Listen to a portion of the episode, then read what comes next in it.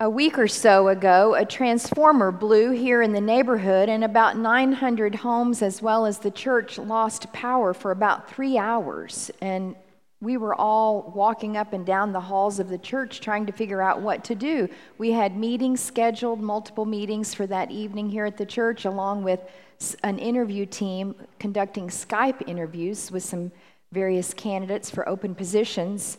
And all of a sudden, we were paralyzed. We couldn't call anyone or email anyone or figure out how long we would be out of commission.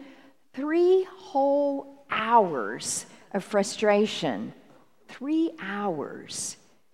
And yet, they are saying that our brothers and sisters in Puerto Rico may be without power for four to six months. I was able to hop in my car and run home and charge up all my devices and make a few phone calls to reschedule the meetings, and yet they are on an island where no one can get in a truck and load up supplies and volunteers and come rushing in. Plus, many of those living on the island were already living below the poverty line to begin with, so how will they endure? It is enough to make you wonder about a benevolent God.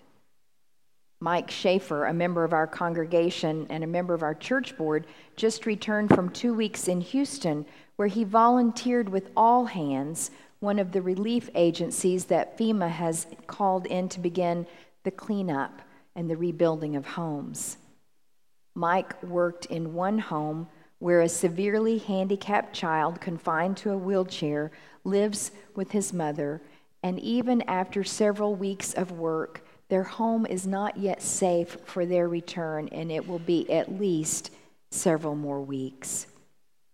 And Mike saw homes that were literally built in floodplains or drainage areas. If you have a chance to ask Mike about his work, he will share more stories, and you will get a chance to thank him for that good work. And then we will stop and ponder that thousands of people are wondering how they will survive Harvey and Irma and Maria. Our thoughts drift to why it was built this way so carelessly. And we hear the voices of the scientists reminding us that we were warned that climate change means warmer ocean waters, which inevitably brings intense hurricanes. It is easy for us to slip into blaming, as they did in the time of Ezekiel, blaming those generations who have gone before us. Sometimes the pain of life is so brutal, so unexplainable, that we even begin to shout at God. Our friend Jane married Bob when she was about 40 years old. It was the first marriage for both of them. He was the man she had always dreamed about. They formed the most beautiful life together, traveling, playing bridge, playing golf, inviting the nieces and nephews over for holidays. And then Bob died of a heart attack way too young, and Jane quickly became bitter and angry. She thought Bob was such a great, kind man, and he's gone. And yet, there are people, other folks, who are mean and vindictive, happily walking around enjoying this life. It doesn't make sense, she thought. Why would God rob her of the only real love she had ever known? Why was she left behind to wither away in loneliness in her apartment with only her furry cat to keep her company? She had more than enough money, but no one to share it with. She argued with God daily, accusing God of not caring until she finally gave up on God. If God is love, then God must not exist. The prophet Ezekiel writes to those whose hearts have been broken and bruised and left wondering. Life has not been kind to them. In the year 587 BC, the temple in Jerusalem falls, and thousands of God's faithful ones are deported from ba- to, to Babylon to live as captives in a foreign land. The very fabric of their life has been torn. Think of it a scholar with tenure teaching at the University of Jerusalem is suddenly working as a custodian at the elementary school in Babylon. The brothers who ran the First National Bank of Jerusalem have had their assets frozen by the government. The women who ran the prayer group in Jerusalem are now afraid to even hum the familiar tunes of the prayer songs for fear of religious persecution. The people are devastated on a national level and as a faith community. The political and religious fighting takes a personal toll as well. And we hear that famous song from the Psalms How can we sing the Lord's song in a foreign land? It's a haunting faith crisis and a questioning about God's power and God's love. Is it real? There are people who share these same sentiments in our world today. Six million folks live as refugees at this very moment around the globe. Political polarization in our own country is causing rifts even within families. Our national pastime of football, which we think of as a time to just veg out, relax, and experience the solidarity with fellow sports fans, has now revealed the fracture in our populace. To stand or to kneel where is the God of peace and harmony and love and joy? Well, rather than shush the argument with God under the rug, the prophet Ezekiel narrates this argument with God and the people in great detail. It goes on for many more verses than what we read this morning. God says this, the people say that. It's our parents' fault they say. No, it's yours, says God. The argument exposes the raw pain of their honest dialogue with God, of their longing to have an authentic faith, a sincere faith. You're just unfair, they say to God. No, says God, you are stubborn and stuck in your ways. It's like a tennis match where you just keep watching the volley go back and forth, an unending volley. Sometimes the argument with God endures for years. We hold it quietly in our own hearts, and no one knows about it except us and God. Amy is a Lutheran pastor. She wrote in the Christian Century about getting a call one day to hurry over to the hospital to see Earl. Earl was dying and wanted to see his pastor, Amy. Amy knew Earl quite well she had just buried his wife, Betty, six months prior. When she arrived, Earl's daughter slipped out of the hospital room so that she could talk privately with him. Earl was propped up on some pillows. His eyes were glassy but alert. Amy pulled up a chair next to his bed and she sat down, noticing his tears. Then Earl spoke. I need forgiveness but I can't get it. Amy reassured him, stroking his hand, telling him that forgiveness is a gift from God and it's always available at every moment. No. Earl shook his head. No. I need forgiveness from Betty. I missed my chance to say I'm sorry and make it up to Betty. What if she's mad at me when I see her in heaven? Pastor Amy was at a loss for words. Silence fell over them. Then Amy just kind of wondered out loud. Perhaps we could imagine Betty here in this room and you could just confess what's on your mind and you could ask for God's forgiveness.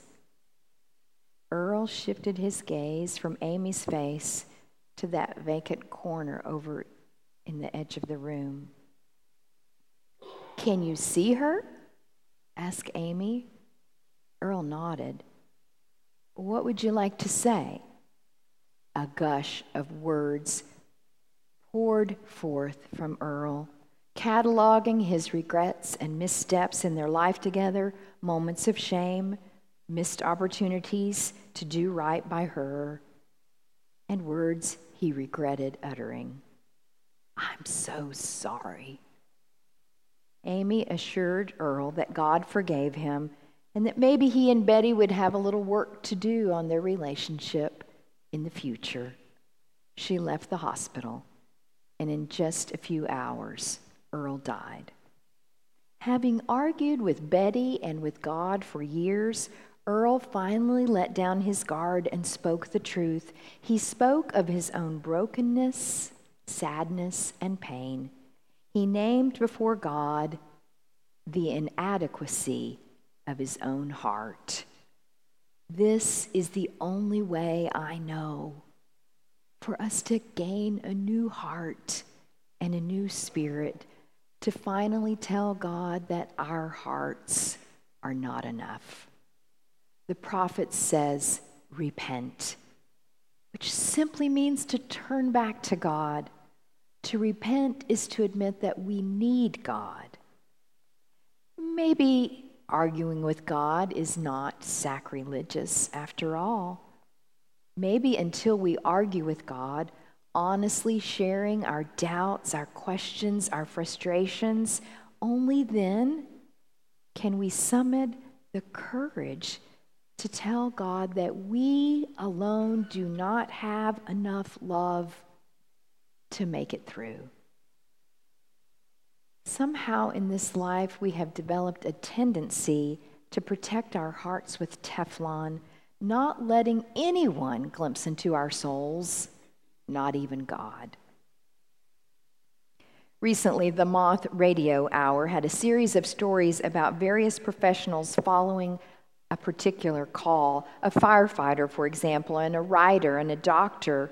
Stories about how life unfolded, and these were nudged into a particular vocation. Vivian is a Chinese American woman who grew up in a very patriarchal family system. Her father told her that she had it good and she should be grateful because her grandmother's feet were bound in China. But she listened as her aunts favored all the nephews over the girls. Vivian dreamed of becoming a doctor where she thought she could level the playing field between men and women and reduce the sexism in our world. She did become a doctor and was working with Doctors Without Borders.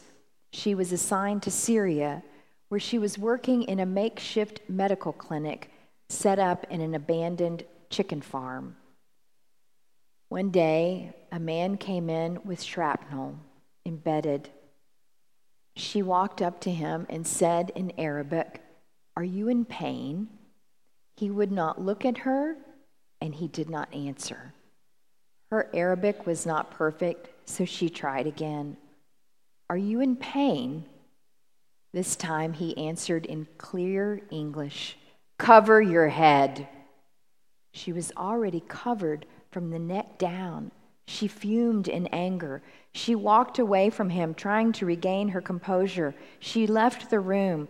She wanted desperately to walk away from this patient and just let him suffer if he was in pain. But she was called to be a doctor. And she realized that this man believed so strongly in his own religion that he would lie there suffering in pain, refusing the care that he needed in order to stay true to his religion. His religion was everything to him. And she realized that she loved medicine so much, and practicing medicine came before her identity as being a woman. Being a doctor to her was everything. A doctor first, she said, and then a woman. And then she decided to meet him exactly where he was. She took a scarf and she wrapped it around her head and she covered her hair and she returned to the room and administered the pain meds to the wounded patient. She placed him carefully on an ambulance so that he could get the emergency care he needed. This was her calling. Arguing, you see, might be the doorway to truth. For when we take God seriously, we expose the vulnerability of our own fractured lives. And once broken open, God's heart and God's spirit transforms ours.